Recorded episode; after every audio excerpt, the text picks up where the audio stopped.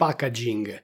Come creare una confezione che vende e che racconta la storia del tuo prodotto fin dal primo impatto. Benvenuto nella seconda parte del video dedicato al packaging. Se ti sei perso il primo video ti invito assolutamente a guardarlo cliccando in alto sulla scheda. Ho già parlato di posizionamento, forme, design, font e colori. Oggi concluderò l'argomento approfondendo altri aspetti fondamentali che ti permetteranno di distinguere il tuo prodotto da quello dei concorrenti. Ti parlerò di materiali, finiture, etichette, informazioni di legge, salvaguardia del contenuto, ecologia e costi di produzione. Non ci resta altro che iniziare una nuova puntata del format Una dritta di marketing in 10 minuti. La confezione è il primo elemento che il cliente incontra quando vede il tuo prodotto per la prima volta. Dovrai essere in grado di colpire la sua attenzione e trasmettere in pochissimo tempo il motivo per il quale dovrebbe sceglierti in mezzo a mille altri prodotti simili. Il mio nome è Gianluca Testa e da vent'anni sono un consulente ed imprenditore del settore marketing, founder di alcune realtà come For Incentive, For Contest e Memo Brand.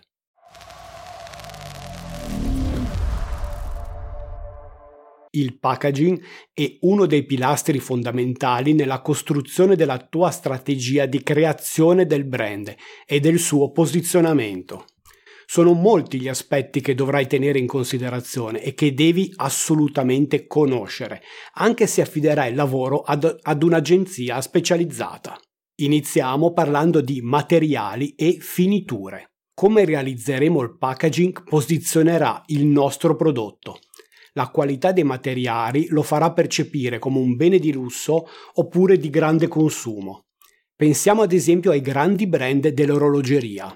Il cofanetto è spesso realizzato con materiali prestigiosi e molto costosi, come particolari essenze di legno, che valorizzano il prodotto principale. Ma anche se produciamo un bene per una platea ampia di consumatori, dobbiamo prestare attenzione comunque alla qualità che trasmettiamo. Consiglio sempre di non risparmiare sul packaging, sia su quello primario, come il flacone di un cosmetico, sia su quello secondario, come la scatola esterna. Avremo la possibilità di decidere quale tipo di cartone utilizzare, il suo spessore o la sua finitura.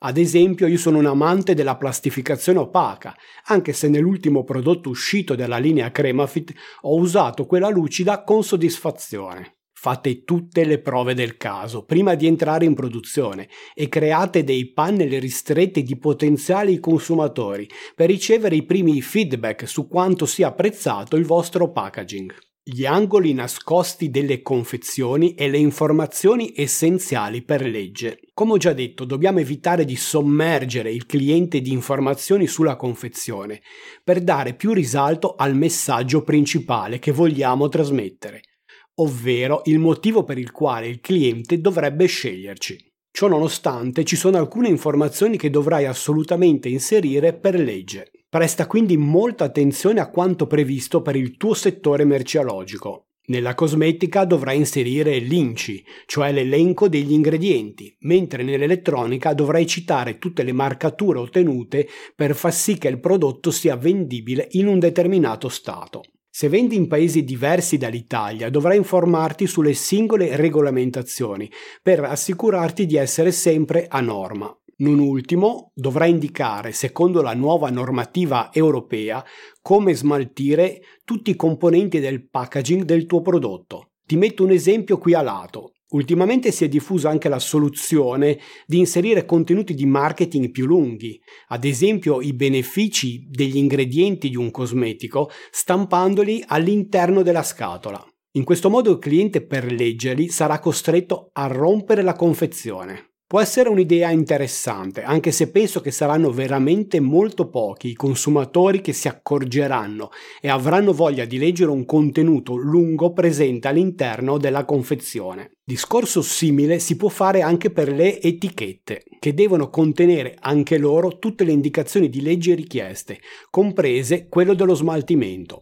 Attenzione ai mercati esteri, in molti stati USA viene richiesto, ad esempio, la doppia lingua inglese e spagnolo. Attenzione anche al materiale utilizzato, a volte occorre fare esperienza prima di raggiungere il prodotto ideale. Vi racconto cosa mi è capitato con Cremafit. Avendo un prodotto che si usa prima e dopo l'allenamento, con le mani bagnate, buttato nella borsa della palestra senza troppa cura, ho scelto il massimo della qualità stampando un'etichetta plastificata e laminata. Ho scoperto solo dopo che la laminatura rendeva l'etichetta troppo spessa e questa tendeva a staccarsi dal flacone, restituendo una sensazione di scarsa qualità, l'esatto opposto del mio intento originario.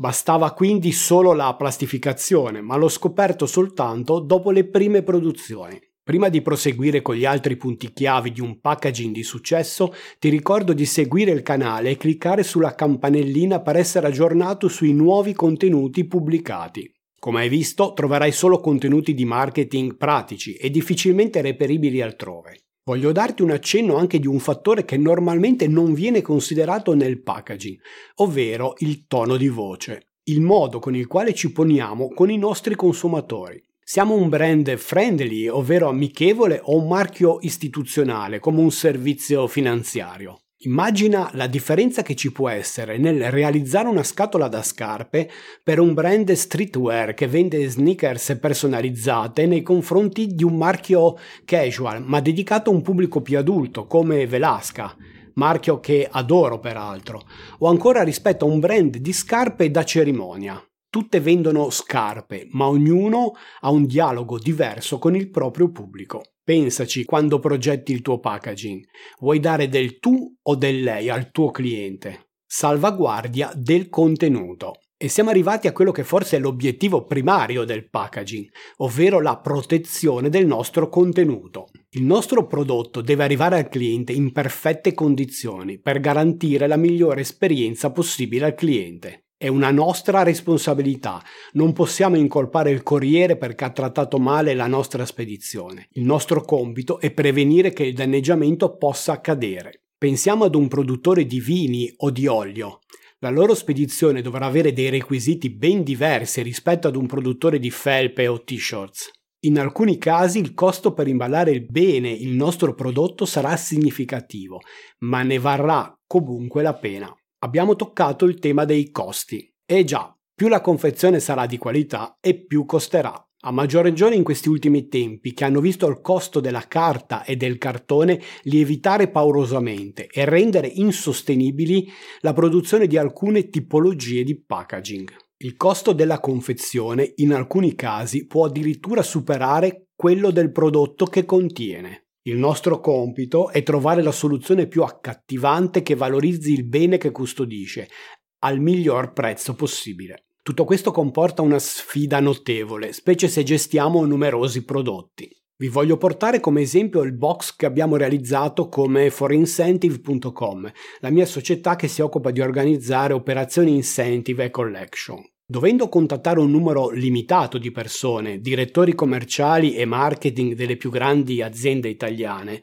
ho optato per creare una scatola importante che contenesse diversi oggetti, libro, CD, pendrive, penna e le diverse brochure. L'insieme di questa presentazione arriva a costare quasi 30 euro. Capisci bene come il costo del packaging possa lievitare da 50 centesimi per le confezioni più economiche in grosse tirature fino anche a superare i 100 euro per i prodotti del lusso. Linea di prodotti. Abbiamo parlato fino ad ora di packaging per un singolo prodotto, ma cosa succede se dobbiamo gestire una linea intera di prodotti? Ti introduco il concetto di Family Feeling Design.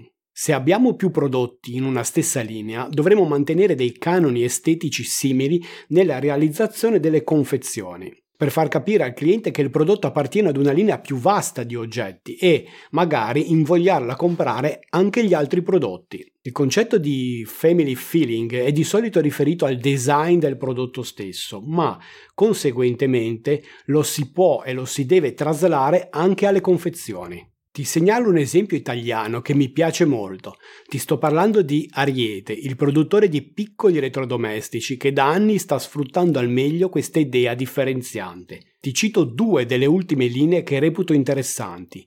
La Vintage, piccoli elettrodomestici dal sapore retro, e la Party Time, selezione di prodotti che richiamano le giornate di festa in stile Happy Days. Ecologia e concludiamo questa carrellata parlando di ecologia e cura dell'ambiente. Anche in questo ambito le persone sono sempre più attente e pertanto dobbiamo fare il massimo per utilizzare materiali sostenibili e riciclabili. Nella realizzazione dei prodotti la plastica è ancora difficilmente sostituibile, se non con alternative troppo costose. Quello a cui possiamo prestare attenzione sono gli imballi, i depliant, i cartoni e i nastri d'imballo. Ad esempio, per Cremafit abbiamo sostituito il tradizionale nastro da imballo in PVC con uno in carta e per tenere fermi i prodotti dentro i cartoni di spedizione abbiamo usato dei fogli di carta invece di imballaggi in plastica. In questo modo tutto il materiale della spedizione può essere facilmente riciclato nel bidone della carta. Alcuni marchi sono cresciuti proprio creandosi una reputazione sulla salvaguardia dell'ambiente. Pensa all'azienda statunitense di abbigliamento outdoor Patagonia, che ha ceduto le sue quote azionarie ad associazioni no profit per la salvaguardia del pianeta.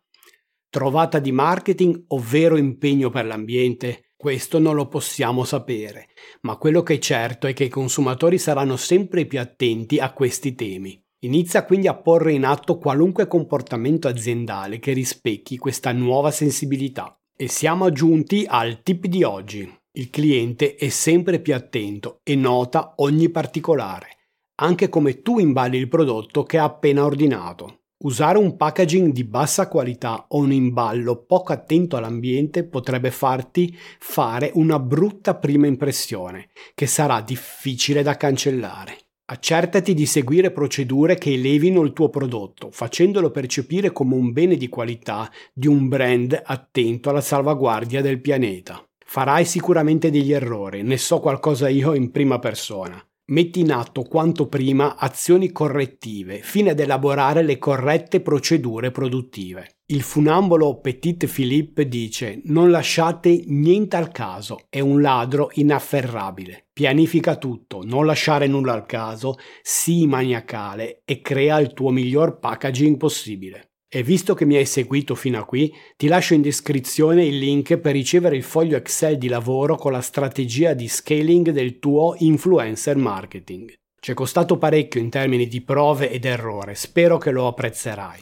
E ricordati, è vero che le vie del marketing sono infinite, ma solo lo studio e l'esperienza ti faranno imboccare la più veloce e profittevole. Ciao, a presto!